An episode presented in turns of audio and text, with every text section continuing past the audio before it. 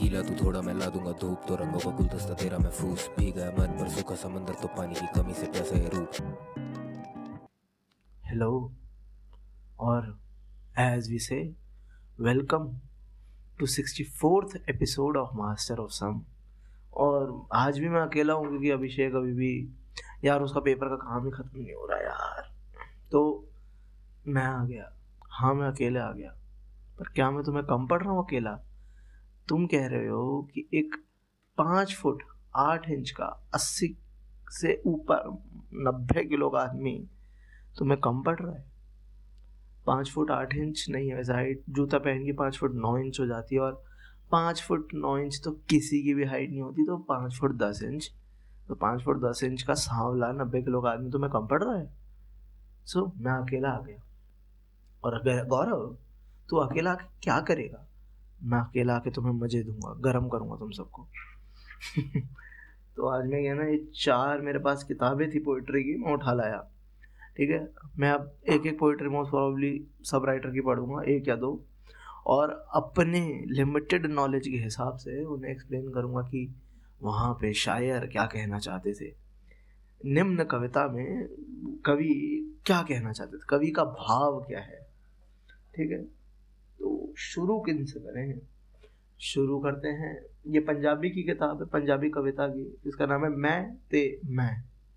शिव कुमार बटालवी जी की किताब है, मैं ते मैं। ये कविता संग्रह है कलेक्शन ऑफ़ हिज वर्क ठीक है तो इसमें से एक है, बड़ी छोटी सी चार लाइन की। वो बड़ी दुखी कविता है, मैं वही पढ़ूँगा। क्योंकि थोड़ा ट्रांसलेशन भी करना पड़ेगा ना, मुश्किल हो जाएगा।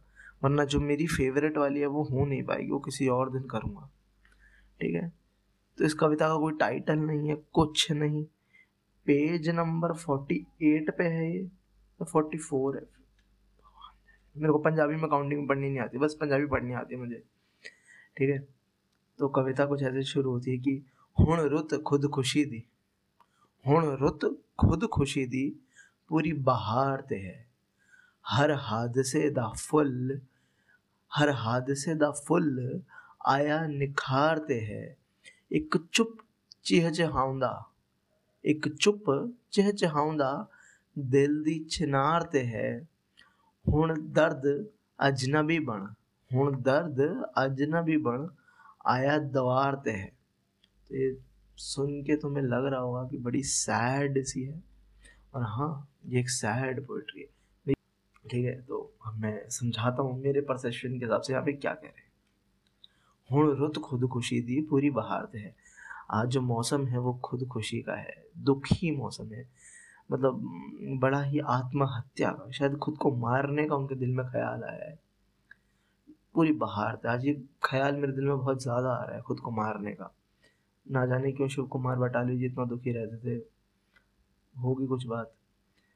अगली लाइन है फिर कि हर हादसे दा फुल आया निखारते हैं। हर मेरी ज़िंदगी में जो भी हादसे, बुरे इवेंट्स हुए थे, उन सब की मेमोरी वापस आ रही है। उनका फूल आज खिल रहे हैं। मतलब जो पुरानी मेमोरीज के फूल हैं, वो आज खिल रहे हैं। आज मुझे सारा मेरी ज़िंदगी में जो जो बुरा हुआ याद आ रहा है। और शायद कहीं ना कहीं इन्हीं की वजह से आज रुत खुद खुशी दी इतना सब बुरा मेरी ज़िंदगी का हुआ और एक दिन याद आ रहा है तो सैड हो गए हैं काफ़ी। तीसरी लाइन पे चलते हैं कि एक चुप चहचहाउंदा दिल दी चनारते है। एक शांति, एक चुप, एक सन्नाटा चहचहाउंदा चहचहाउंदा मतलब चहकता है। अब चुप है, शांति है, वो चहचहा कैसे रही है? वो इस तरह से कहना चाहते हैं कि वो जो एक अकेलापन है ना, वो सूनापन, वो सुनाई दे रहा है, वो गूंज रहा है। अकेला, मेरे हिसाब से ऑब्वियसली मेरा परसेप्शन है मेरी जो लिमिटेड नॉलेज है इन सब चीज़ों की ऑब्वियसली मेरी कोई डिग्री तो है नहीं लिटरेचर में तो मैं जो थोड़ा बहुत पढ़ लेता हूँ, उससे तो मैं हेल्प कर रहा हूँ। गलत हूँ तो मुझे ठीक कर देना।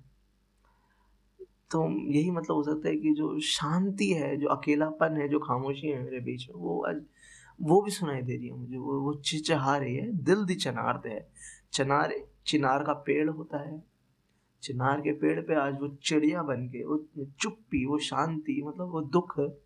एक मेरे दिल के पेड़ पे, मेरे दिल के अंदर, मेरे दिल के अंदर जड़े करके पेड़ बना के आज वहाँ पे शोर मचा रहा मतलब मेरे दिल में ही इतने दुख ही दुख का माहौल बना हुआ है। मुझे पुराने दुख के फूल खिल रहे हैं, खुदकुशी का दिल कर रहा है और शांति, अकेलापन, मौन एकदम मेरे दिल पे चाचा रहा है।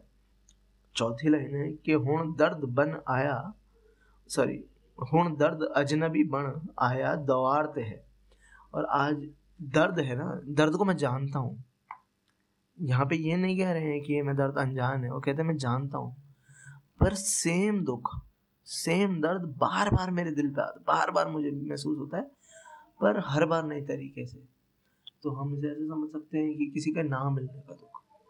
मैं किसी एक इंसान से दिल लगाता हूँ, प्यार करता हूँ और वहाँ पे नाकामी मिलती है और फिर दोबारा मैं किसी और से दिल लगा के वहाँ पे भी नाकामी ले लेता हूँ। तो मैं बार बार ये धोखे खा रहा हूँ। पता नहीं क्यों।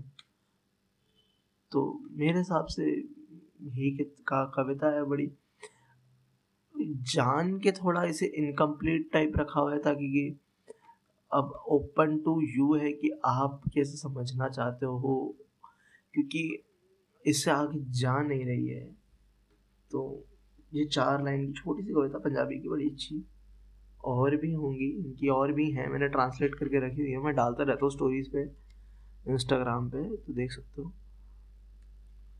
वो किसी और दिन पढ़ के सुनाऊँगा, पर अभी ये चार लाइनें मेरे लिमिटेड नॉलेज में जो उनकी ट्रांसलेशन हो सकती थी और जैसे पढ़ी जा सकती थी अब शिव कुमार बटालवी जी पढ़ लिए हैं तो अब थोड़ा अब आ जाते हैं किन की तरफ़ है? दिनकर साहब या फैज़? लास्ट के लिए, आखिरी के लिए सर्वेश्वर दयाल सक्सेना है, हिंदी के कवि हैं। वो तो सवाल ही नहीं होता उनको। तो अभी सेकंड के लिए जंग है और मैं सोच रहा हूँ कि दुष्यंत कुमार। ठीक है तो आ जाते हैं दुष्यंत कुमार साहब की हमने किताब है। इस किताब का नाम है साय में धूप। इनकी गज़लों का वो उर्दू हिंदी को मिला के मतलब रेखता नहीं, पर एक हिंदी उर्दू लिखते थे, उसकी गज़लों का कलेक्शन है। ज़्यादा नहीं है चालीस पचास गज़लों का कलेक्शन है। तो हेर यू गो इसमें दो तीन मेरी फेवरेट हैं। एक पॉलिटिकल सटायर है और एक बड़ी प्यारी सी है। मैं पहले प्यारी वाली पढ़ूँगा, फिर सटायर पढ़ूँगा, ठीक है? तो पहले वाली है जो, इसका भी कोई टाइटल नहीं है। गज़लों का यूजुअली टाइटल नहीं होता, नज़मों का होता है मेरे हिसाब से। तो यह है, मैं जिसे ओढ़ता बिछाता हूँ, मैं जिसे ओढ़ता और बिछाता हूँ, वो गज़ल आपको सुनाता हूँ। क्या बात है ना? क्या शुरू करा है? कि मैं जिस गज़ल को बार बार ओढ़ता और बिछाता, अपने दिल कितना पास अपने आप को लपेट कर रखता हूँ जिसमें वो आज मैं तुम्हें सुना रहा हूँ। ठीक है? एक जंगल है तेरी आँखों में। एक जंगल है तेरी आँखों में, मैं जहाँ राह भूल जाता हूँ। बहुत कमाल। और ये भी सेल्फ एक्सप्लेनेटरी है, इतना मुश्किल नहीं है समझना।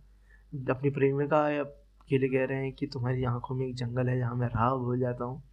और अब ये तीसरा इसमें शेर है मिसरा कह लो, शेर कह लो। ये बड़ा पॉपुलर है। और मसान फ़िल्म की वजह से पॉपुलर हुआ था बहुत ज़्यादा। आम जनता में तो किसी रेल सी गुजरती है, मैं किसी पुल सा थर थर आता हूँ। लूट लिया। लूट लिया, कुमार दुष्यंत साहब लूट लिया। अब ये शेर इतना कमाल क्यों है मेरे हिसाब से? क्योंकि ये ना बड़ा डिफरेंट मेटाफोर है। ये ऐसे मेटाफोर यूज़ नहीं होता आमतौर पे। हैं? कि तू किसी रेल से गुजरती है, मैं किसी पुल से थर थर आता हूँ। एक अपनी प्रेमिका का तुम्हारे सामने से निकल जाना और तुम्हारा पूरा हक्का बक्का होके तुम्हारा सब भूल जाना, उसको इतने कमाल तरीके से वो भी रेल और पुल का मेटाफर दे के समझाना बड़ा कमाल है तो। और बात टिक रही है बिल्कुल, ऐसा कुछ कंफ्यूजन नहीं क्रिएट हो रही है तो मतलब बैठी है बात तो मुझे बड़ा जलन था फिर से पढ़ते हैं तो किसी रेल से गुजरती है, मैं किसी पुल सा थरथराता हूँ। हर तरफ़ एतराज़ होता है, मैं जब हर तरफ़ एतराज़ होता है। मैं अगर रोशनी में आता हूँ, वही कि लोगों को मैं पसंद नहीं हूँ, मैं जब भी रोशनी में लोगों के सामने मैं स्पॉटलाइट में आता हूँ तो सबको बड़ा एतराज़ होता है। सब मतलब पसंद नहीं करते हैं, मेरी तरफ़ अटेंशन जाना, मेरे को सुनना। मेरे हिसाब से ये, शायद इसका कुछ और भी मतलब हो सकता है डेप्थ वाला, मुझे यही लगा। मुझे लग रहा है कि मैं गलत सोच रहा हूँ। चौथा है इसमें शेर के, एक बाजू उखड़ गया है जब से, और ज़्यादा वज़न उठाता हूँ। तो वही कि मैं जितना अपने आप को खो रहा हूँ कम कमज़ोर हो रहा हूँ, समाज मुझे कमज़ोर कर रहा है, मैं उतना ही ताकतवर हो रहा हूँ हर बार। मैं तुझे भूलने की कोशिश में आज कितने करीब पाता हूँ, ये भी बड़ा प्यारा है। चौथा शेर की, कि मैं तुझे भूलने की कोशिश में आज कितने करीब पाता हूँ। कमाल बात है कि मैं जितना तुझे भूलना चाहता हूँ, मैं भूल नहीं पा रहा हूँ, बल्कि उतना तुझे अपने करीब पा रहा हूँ, उतना ही और तेरी याद आ रही है। क्योंकि भूलने के लिए भी याद करना पड़ता है ना। आखिरी शेर है इसमें, कौन ये फासला निभाएगा? कौन ये फासला निभाएगा? मैं फरिश्ता हूँ, सच बताता हूँ। काफ़ी अच्छा यार एंड करा इन्होंने। और ये तुम्हारे लिए छोड़ दिया है कि तुम खुद समझो कि क्या कहना चाहते हैं। कहाँ गया वो? दूसरा दूसरी गज़ल कहाँ गई? तो ये थोड़ा पॉलिटिकल है, पर ये बड़ी कमाल है गज़ल। सबने सुनी होगी मोस्ट प्रॉब्ली हो गई है पीर पर्वत सी पिघलनी चाहिए। हो गई है पीर पर्वत सी पिघलनी चाहिए, इस हिमालय से कोई गंगा निकलनी चाहिए। आज ये दीवारें पर्दों की तरह हिलने लगी शर्त लेकिन थी कि यह बुनियाद हिलनी चाहिए। हर सड़क पर, हर गली में, हर नगर, हर गाँव में हाथ लहराते हुए हर लाश चलनी चाहिए। सिर्फ़ हंगामा खड़ा करना मेरा मकसद नहीं। सिर्फ़ हंगामा खड़ा करना मेरा मकसद नहीं। मेरी कोशिश है कि ये सूरत बदलनी चाहिए। मेरे सीने में ना सही तो तेरे सीने में सही। मेरे सीने में ना सही तो तेरे सीने में सही हो कहीं भी आग, लेकिन आग जलनी चाहिए। तो पढ़ के पता चल रहा है, बड़ी क्रांतिकारी गज़ल है ये। अगर इसका मैं एक्सप्लेनेशन ये पहला शेर इसका बड़ा कमाल है ना कि हो गई है पीर पर्वत, सी पिघलनी चाहिए, इस हिमालय से कोई गंगा निकलनी चाहिए। सेम ही लाइनें हैं दोनों, पर पहला सीधा एक्सप्लेन कर रखा है, फिर दूसरा मेटाफोरिकली बता रखा है उसी बात को। कि मेरा पेन हिमालय जितना बड़ा हो गया और इसमें से कोई गंगा मतलब ये पिघलनी चाहिए, ये पेन कम होना चाहिए। अब ये कम होगा पेन ठीक है? और फिर आज ये दीवारें पर्दों की तरह हिल एस्टैब्लिशमेंट की दीवारें आज पर्दों की तरह हिलने लगी। लेकिन अभी मैं सिर्फ़ एस्टैब्लिशमेंट की दीवारें हिला के खुश नहीं हुआ हूँ।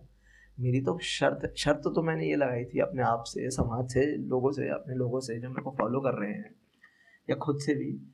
कि ये बुनियाद हिलनी चाहिए, जो इस्टेब्लिशमेंट की बुनियादें हैं ना सप्रेस करने की लोगों को, आवाज़ों को, ये हिलनी चाहिए। मैं जड़ों से हिला दूँगा, ये कहना चाहते हैं।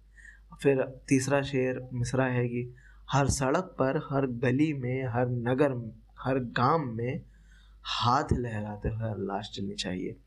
अब ये मुझे कम समझ आया।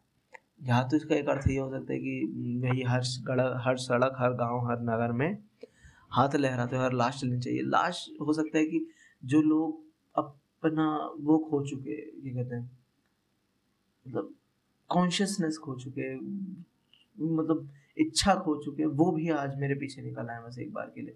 जो इंसान ज़िंदा लाशें बन चुके हैं, वो भी आज हाथ लहराते हुए हाथ लहराते हुए चलनी चाहिए। आज वो लाशें भी जो लोग बिल्कुल लाश जैसे हो चुके हैं, अपना भाव भाव सब खो चुके इमोशंस खो चुके कोई है ही नहीं अब क्रांति की और लड़ने की, वो भी आज, एक बार बस मुझे फॉलो कर लो आज।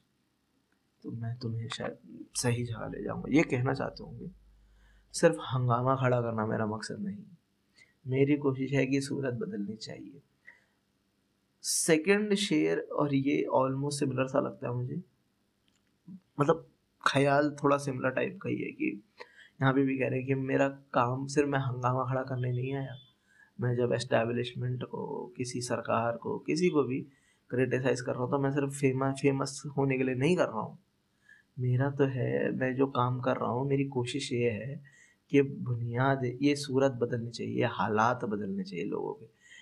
मैं फ़ेमस होने के लिए नहीं कर रहा हूँ, ये हालात लोगों के लिए कर रहा हूँ, मैं हक के लिए काम कर रहा हूँ। मेरे हिसाब से यही मतलब हो सकता है। और भी होंगे ही, क्योंकि पोइट्री इतना लिमिटेड नहीं होती है कभी काम कि एक मीनिंग निकाल लिया किसी ने और वही होगा, और भी मतलब होते हैं दबे हुए, जो और पढ़ के समझ आते हैं। आखिरी वाले पे चलते हैं।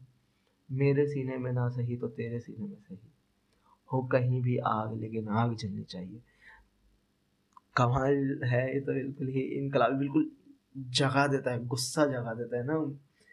तुम्हें शौर्य से मतलब बिल्कुल वीर रस से भर देता है कि वो मेरे सीने में ना सही तो तेरे सीने में सही। अगर मैं रहूँ ना रहूँ, मैं मर जाऊँ, कुछ भी, मेरा ख्याल ज़िंदा रहना चाहिए ये इनकलाब की बात ज़िंदा रहनी चाहिए। ये ये ये सप्रेशन को तोड़ना का ख्याल, ये हिम्मत ज़िंदा रहनी चाहिए। मेरे बाद तुम में ज़िंदा रहे, पर रहे, वो ज़्यादा इम्पोर्टेंट है। तो ये शायद दुष्यंत कुमार साहब मेरे हिंदी के फेवरेट है।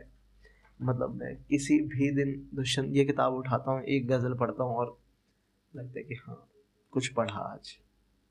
मज़ा आया। अब थर्ड चलते हैं हम, फैज़ अहमद, फैज़ साहब पे। अब फैज़ साहब का सब क्रांतिकारी सामान पढ़ते हैं और बोलते हैं कि फैज़ ने बड़ा बढ़िया लिखा और क्रांति। फैज़ ने ना मुझसे पहली सी मोहब्बत जो नज्म लिखी थी उससे पहले ना बड़ी वो रोमांटिक टाइप की लिखे थे। उन्होंने मुझसे पहली सी मोहब्बत के बाद ये पोइट्री विद पर्पस चालू करा था। उससे पहले की जो उनकी नज़में हैं। वो बड़ी मज़े की हैं कि हाँ आए कुछ अब्र, कुछ शराब आए, उसके बाद आए जो अजाब आए।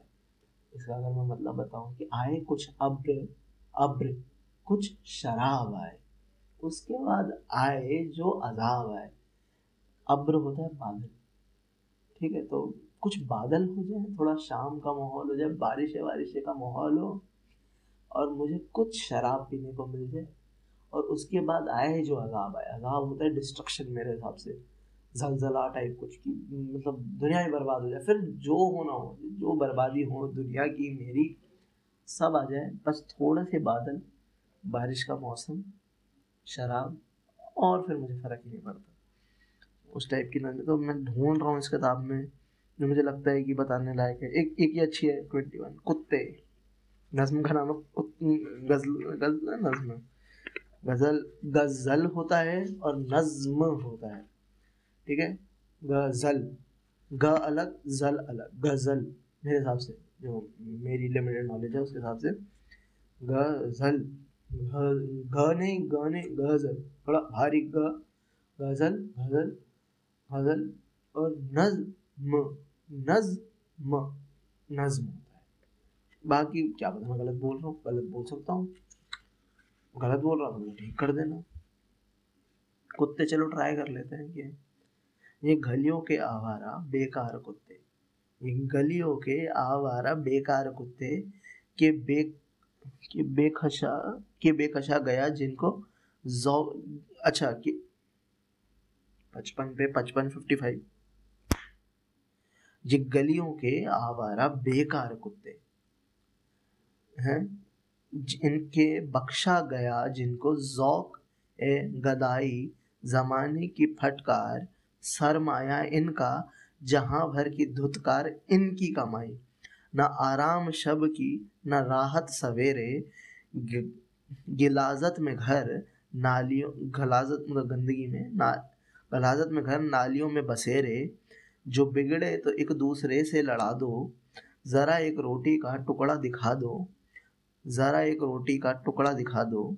ये हर एक की ठोकरे खाने वाले ये फांकों से उतका के उक, उकता के ये फांकों से उक, उकता के मर जाने वाले। ये मजलूम मखलूक गर सर उठाए। अगर को घर लिखा है अगर सर उठाए तो इंसान सब सरकशी भूल जाए। ये चाहे तो दुनिया को अपना बना ले, ये आकाओं की हड्डियाँ तक चबा ले। कोई इनको एहसास, ए जिल्लत दिला दे, कोई इनकी सोई हुई दुम हिला दे। ख़त्म होती है। अब मैं अपनी लिमिटेड नॉलेज के साथ, मैं बार बार बोलता हूँ लिमिटेड नॉलेज क्योंकि मेरे को पता है, एक इंसान इसे सुन रहा है, जो मेरी मेरी हड्डियाँ तक खाने को तैयार है कि तूने ये गलत कैसे बोला? एक्चुअली गौरव! टाइम खराब करते हो। सो so, पहला है स्टार्टिंग मतलब तीन पैराग्राफ में डिवाइडेड है तो मैं पहला पैराग्राफ जिसमें दो मिस रहेगी मतलब मिसरा मतलब यार ये बड़ा मुश्किल शेर कहेंगे हम तीन चार शेर है। हम चार शेयर में डिवाइड करने पड़ेंगे ये गलियों के आवारा बेकार कुत्ते कि बख्शा गया जिनको जौक ए गदाई जमाने की फटकार सरमाया इनका जहाँ भर की दुदकार इनकी कमाई कुत्ते यहाँ पे एक्चुअली में middle class lower middle class गरीब वर्कर जो सप्रेस्ड है ना, जो वर्कर क्लास है, जो जो एक्चुअली में सबसे ज़्यादा मेहनत कर रही है और सबसे ज़्यादा जलील हो रही है ज़्यादा बर्बाद भी हो रही है, सबसे ज़्यादा गाली भी खा रही है, उस क्लास की बात हो रही है कि गलियों के आवारा बेकार कुत्ते। ये इनको गाली दे रहे हैं एक तरह से मेटाफॉर मतलब एक अमीर इंसान की पीओवी की तरफ़ से गलियों के आवारा बेकार कुत्ते। ठीक है, हम बेकार आवारा हैं, ये लोग यही गरीब हैं मिडिल क्लास हैं कि बख्शा गया इनको जौक ए गदाई। बख्शा का मतलब होता है ऑब्वियसली दिया गया और जौक ए गदाई का मतलब होता है भीख मांगने का शौक। जौक ए गदाई गदाई मतलब भीख मांगने का और जौक हो गया शौक भीख मांगने का शौक। तो ये जो लोग हैं ना हम जैसे मिडिल क्लास और मिडिल क्लास हम पूरा दिन है ना हक के लिए भीख मांगने की हमें आदत डाल दी गई है तो हम अब, हक के लिए भीख ही मांगते कि भाई भगवान के लिए हमारी सुन लो प्लीज़ हमें इक्वल राइट दे दो, भगवान के लिए ये कर दो और वो कर दो। अमीर लोगों के सामने एस्टैब्लिशमेंट के सामने हाथ फैलाते रहते हैं। ज़माने भर की फटकार, शर्मा है इनका, जहाँ भर की धुतकार, इनकी कमाई। ठीक है? ज़माने भर की फट, फटकार क्या होता है? मार के भगा देना। तो ज़माने भर से मार पीट खाना ही सरमाया इनका। सरमाया होता है, कमाई मतलब क्या बोलूँ, कमाई कह लो कमाई ही मतलब होता है सरमाया का मतलब सैलरी। जमाने भर की फटकार तो पूरी दुनिया से मार खाना, धक्के खाना इनकी कमाई है, वो इनकी सैलरी है, और जहाँ भर की धुतकार इनकी कमाई। तो और सारी दुनिया से गाली खाना इनकी कमाई। न आराम शब, ना राहत सवेरे गिलाजत में घर, नालियों में बसेरे। बड़ा सेल्फ एक्सप्लेनेटरी है कि आराम, ना सुबह, ना शाम को आराम और न सुबह राहत राहत मतलब ऑब्वियसली चैन ही हो गया। और गिलाजत होते हैं गंदगी, इनके घर भी गंदगी में और नालियों में ये रहते हैं, गंदी नालियों में। जो बिगड़े तो एक दूसरे से लड़ा दो, ज़रा एक रोटी का टुकड़ा दिखा दो। और ये कभी बिगड़े, कभी समझ लो इनकलाबी हो भी ये लोग मिडिल क्लास लोग, गरीब लोग, हम लोग वर्कर लोग। तो डरने की बात नहीं है। इनको एक दूसरे में लड़ा दो, इनको इनको धर्म पे लड़ा दो, इनको किसी बात पे लड़ा दो, एक दूसरे में लड़ पड़े। तुमसे कभी क्वेश्चन करने आए तो जवाब देने की ज़रूरत ही नहीं है। इनको बोलो, देख वो बुरा। वो देख तेरा दुश्मन, और इनको एक दूसरे में लड़ा दो। जैसे इसका एग्ज़ाम्पल अगर मैं और एग्ज़ाम्पल दूँ पैरासाइट देखिए। तो पैरासाइट में जो पुराने वर्ग हाउस हेल्प थी, और जो फिर हमारे वाले प्रोटैगनिस्ट वाले, जो इन्फिल्टर इन्फिल्ट्रेट कर लेता है फैमिली को तो वो अपने आप में ही लड़ रहे हैं दो गरीब लोग। अमीर से नहीं लड़ रहे हैं, जो, जिसका घर है इतना बड़ा, जो उन्हें पैसे नहीं दे रहा है, एक को निकाल के दूसरे को रख रहा है, ये अपने आप में लड़ रहे हैं। ठीक है? ज़रा एक रोटी का टुकड़ा दिखा दो। रोटी का टुकड़ा मतलब एक तरह से इनको कैसे सब मतलब ऐसा बस कुछ बहलाने के लिए कुछ दे दो आगे रोटी का टुकड़ा दिखा दो। तो ये देखिए मतलब ऐसे दिखा दो कि देखो ये रोट तुम्हारा ना ये अच्छी तुम्हें खाना चाहिए ना ये देखो और लड़ो अब एक दूसरे से। तो फिर ये लड़ पड़ेंगे एक दूसरे में। ये हर एक की ठोकरे खाने वाले ये फांकों से उत्का उत, उकता के ये हर एक की ठोकरे खाने वाले ये फांकों से उकता के मर जाने वाले। तो हर एक से ठोकरे खाते धक्के खाते हैं और उकता के होता है मतलब भुखमरी से उकता के थक के। फांकों से होता है भुखमरी मतलब फांके लगना होता है कि कुछ खाने को ही नहीं तो मतलब फांके लग गए इसके तो। तो हम्म, ये फांकों से उकता के मर जाने मतलब फांके खा खा के पेट भर के मर जाने वाले ऐसे ही मर जाएँगे भुखमरी में। अब आते हैं आखिरी उस पे पार्ट पे। ये जमान ये मजलूम मखलूक गर सर उठाए। मजलूम होता है शायद मजलूम का मतलब होता है शायद मजलूम का मतलब होता है बेचारा। बेचारा या फिर मतलब जिसने कोई गलत काम नहीं करा, वो मजलूम होता है। ये मजलूम मखलूक गर्व सर उठाए जो प्योर हार्ट मखलूक होता है इंसान इंसान को, जो मतलब हम सबसे मखलूक इंसान है तो ये मजलूम मखलूक, ये जो ऑब्वियसली तुक्का मार रहा हूँ मैं ट्रांसलेशन में, पर मेरे हिसाब से ये मतलब होता है। गलत हो तो ठीक कर देना। ये ये इनोसेंट पॉपुलेशन अगर सर उठाए तो इंसान सब सरकशी भूल जाए। इंसान, अगर ये मखलूक अभी भी ऑब्वियसली हमें कुत्ते की तरह ही इन्होंने वो करा है एड्रेस कि ये जो मजलूम है ना इनोसेंट पॉपुलेशन अगर ये कुत्तों की सर उठाए मतलब ये आज अपने हक के लिए बात करने के लिए लड़ पड़े तो जो इंसान है ना, इनके मालिक, कुत्तों के मालिक जो इंसान है, ये सरकशी भूल जाए। सरकशी मतलब होता है बदमाशी। सारी बदमाशी भूल जाएँगे अपनी। ठीक है? ये चाहे तो दुनिया को अपना बना ले।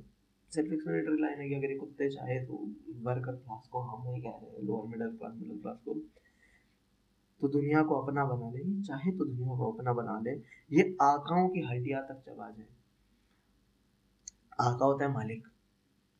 समझ लो मालिक ओनर तो कुत्ते अपने मालिकों की ना अगर चाहे तो हड्डियाँ तक चबा जाए कुछ छोड़े ना। खा के खत्म करते पर नहीं करते। कोई इनको एहसास जिल्लत करा दो। ठीक है? कोई इनकी सोई हुई दुम हिला दो। कोई इनको एहसास जिल्लत एहसास जिल्लत होता है। जिल्लत होता है बेजती मतलब बेजती होता है, अपमान बेजती और एहसास होता है फील मतलब महसूस करा दो कि देखो भाई तुम्हारी क्या बेजती हो रही है? गंदी ज़िंदगी जी रहे हो तुम, क्या कर रहे हो? इसका एक बार इन्हें एहसास तो दिला दो। इनके दिल में डाल दो सब लोगों के। कोई डाल दो, शायद अपने लिटरेचर से डालना चाहते थे ऐसा। डाल भी दिया। कोई इनकी सोई हुई दुम उठा दे। कुत्ते की सोई दुम को उठा दो। कुत्ते की सोई दुम ना खड़ी कर दो लड़ने के लिए। तो ये बड़ी क्रांतिकारी नज्म है मेरे भाई।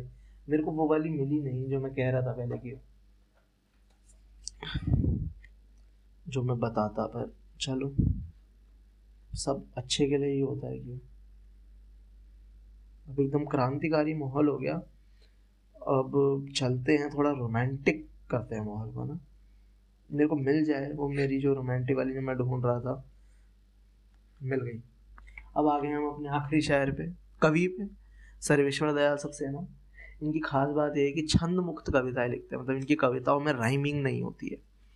ठीक है, बिना राइमिंग की कविताएँ होती हैं, और छोटे छोटे छोटे सेंटेंसेस भारी थोड़े हिंदी के वर्ड होंगे, और उससे अपने आप को एक्सप्रेस करते हैं बातों को और बड़ा कमाल करते हैं।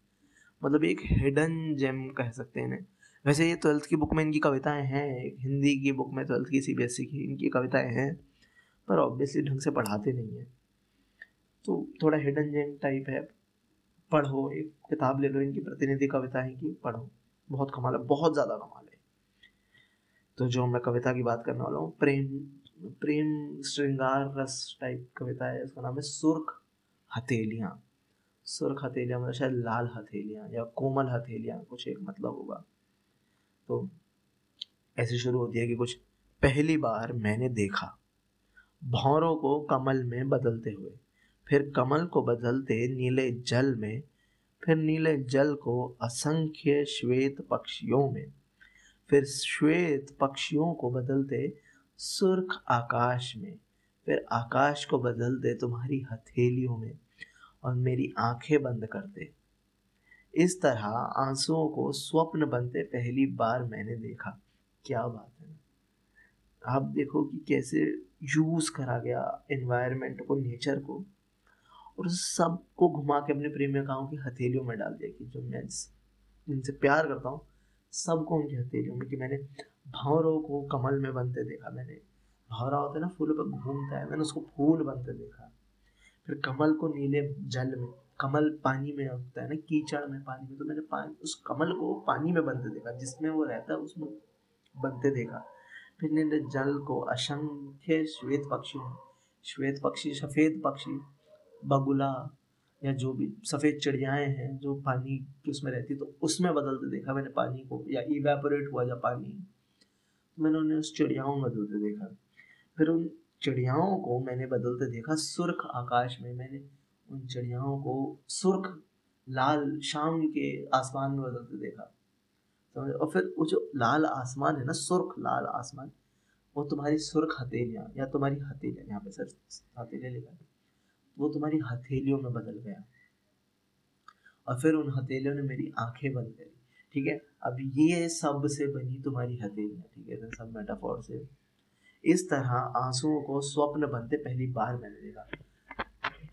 और जब तुम्हारी हथेली ने मेरी आँखें बंद करी तो मेरे आँखों में जो आँसू थे, वो स्वप्न बन गए सपना बन गए।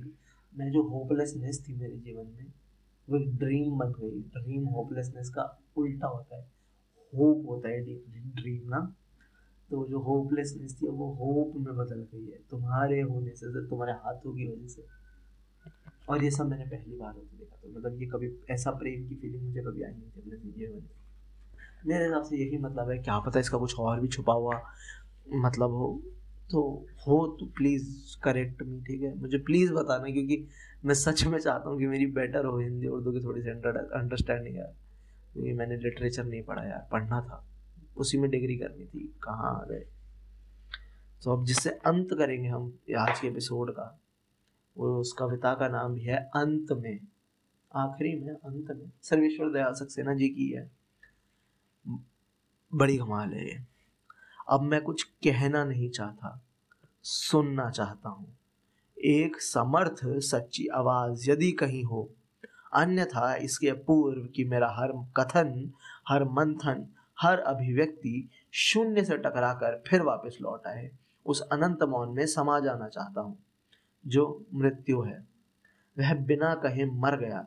ये अधिक गौरवशाली है ये कहे जाने से कि वह मरने के पहले कुछ कह रहा था, जिसे किसी ने सुना नहीं। रे, इतनी भारी कविता। मैं जब भी सुनता हूँ ना, मैं एकदम हिल जाता हूँ कि कैसे लिख दिया है। अगर मैं अपने हिसाब से इसका, मेरा जो इंटरप्रिटेशन है, मैं बताऊँ तो है कि कवि खुद से ही बात कर रहे हैं तरह से मतलब खुद को ही बोल रहे कि मैं कुछ कहना नहीं चाहता, सुनना चाहता हूँ। और मैं चुप हो गया, मैंने मौन धर लिया, ठीक है? अब मैं सिर्फ़ सुनना चाहता हूँ।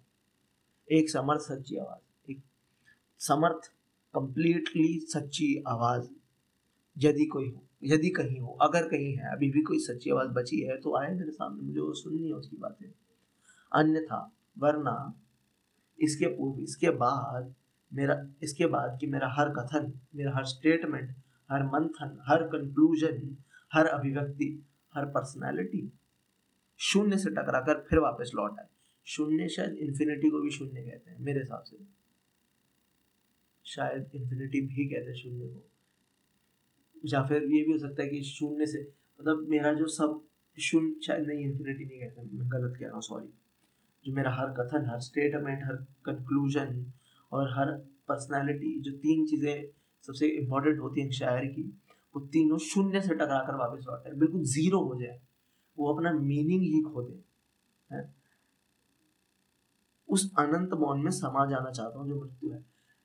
मेरा सारा जो भी मैंने आता काम करा, बातें कही वो ज़ीरो हो जाए मीनिंग लेस हो जाए, इससे बढ़िया है कि मैं मर जाऊँ। ठीक है? अब लास्ट पार्ट बात है कि वह बिना कहे कुछ मर गया, ये अधिक गौरवशाली है। वो बिना कहे मर गया। वो कुछ कहना ही नहीं चाहता था मरने से पहले, वो चुपचाप शांति में मर गया। अब इसको आप पहली लाइन से रिलेट कर सकते अब मैं कुछ कहना नहीं चाहता, सिर्फ़ सुनना चाहता हूँ। तो हमारे कवि भी अब अब कुछ कहना नहीं चाहते हैं। है ना? वो गौरवशाली प्राइड उसमें प्राइड से मर मतलब प्राउडली मरना चाहते हैं, वो ऐसे नहीं मरना चाहते बेबात की ज़िंदगी। तो वो इसलिए कुछ कह नहीं रहे, पहले लाइन में उन्होंने बोला था, अब समझा दिया है। वह बिना कहे मर गया, यह अधिक गौरवशाली है, ये कहे जाने से कि मैं मरने के पहले कुछ कह रहा था जिसे किसी ने सुना नहीं। मरने के पहले कुछ कह रहा था जिसे किसी ने सुना नहीं। मतलब मैं मरने से पहले जो भी आपने कथन कहा मतलब मरने से पहले जो भी जीवन में अपने जो भी स्टेटमेंट्स दिए, जो भी कहने की कोशिश करी लोग ने, वो किसी ने सुना ही नहीं तो फिर फ़ायदा क्या बोल? यहाँ पे शायर कह रहे हैं, मैं नहीं कह रहा हूँ। कभी कहने की बोल के फ़ायदा क्या किसी ने सुनना ही नहीं, किसी ने ध्यान नहीं देगा इसलिए मैं चुप रह के, गौरवशाली, मैं प्राउडली मरना चाहूँगा, चुप रह के। ये कहना चाहता हूँ। मतलब शायद मैं पूरी तरीके से अग्री नहीं करता इस बात से। पर कविता बड़ी कमाल है, इसलिए मैंने आपको सुनाई थी अगर आपको अच्छी लगती है तो प्लीज़ खरीदो इनकी किताबें यार। ये हिंदी की किताबें खरीदो प्लीज़ सस्ती आती है, नब्बे रुपए की, पिचहत्तर रुपए की। यार, पिचहत्तर रुपए का कुछ नहीं आता खाना खाने बैठ जाओ तो पिचहत्तर रुपए कुछ नहीं होते, नब्बे रुपए। यार, नब्बे रुपए की वेज बिरयानी आती है मतलब शर्म करो। वेज बिरयानी भी नहीं, वेज पुलाव कहते हैं उसे। नमकीन चावल आता है नब्बे रुपए का यार। एक किताब पढ़ ले लेंगे तो शायद बेटर ही रहेगा हमारे लिए एज अ ह्यूमन बींग और अब तुम सोच रहे हाँ साले, तूने चार किताब खरीद ली तो अब तू ज़्यादा बन रहा है, ज्ञानी है? हाँ सही कह रहे हो मेरे भाई। मैंने चार किताब खरीद ली तो मैं ज़्यादा ज्ञानी बन रहा हूँ। तो बस, मेरे लिमिटेड ज्ञान के साथ आज का एपिसोड ख़त्म होता है। मिलेंगे अगले हफ़्ते। होपफुली अभिषेक आ जाएगा अगले हफ़्ते तक। या फिर अगले हफ़्ते मेरे एग्ज़ाम्स भी चालू हो जाएँगे तो शायद अभिषेक अकेला कर रहा होगा बैठ के एपिसोड मैं नहीं होऊँगा, वरना ट्राई करेंगे। या फिर अगर अभिषेक नहीं हुआ ना तो कुछ एक्सपेरिमेंटल करेंगे फिर, थोड़ा। मैं कुछ एक्सपेरिमेंटल करूँगा फिर। इससे भी बेटर ठीक है? तो तब तक के लिए बाय रिकमेंडेशन का लिंक डालूँगा इस बार, सिर्फ़ मैं बताऊँगा नहीं। लिंक डालूँगा तो लिंक पे क्लिक करना। वो एक डॉक्यूमेंट्री है, मैं बार बार रिकमेंड कर चुका हूँ। इस बार कह रहा हूँ, ज़रूर देखो फैमिली के साथ देखना वो डॉक्यूमेंट्री ठीक है? तब तक मिलते हैं अगली बार। बाय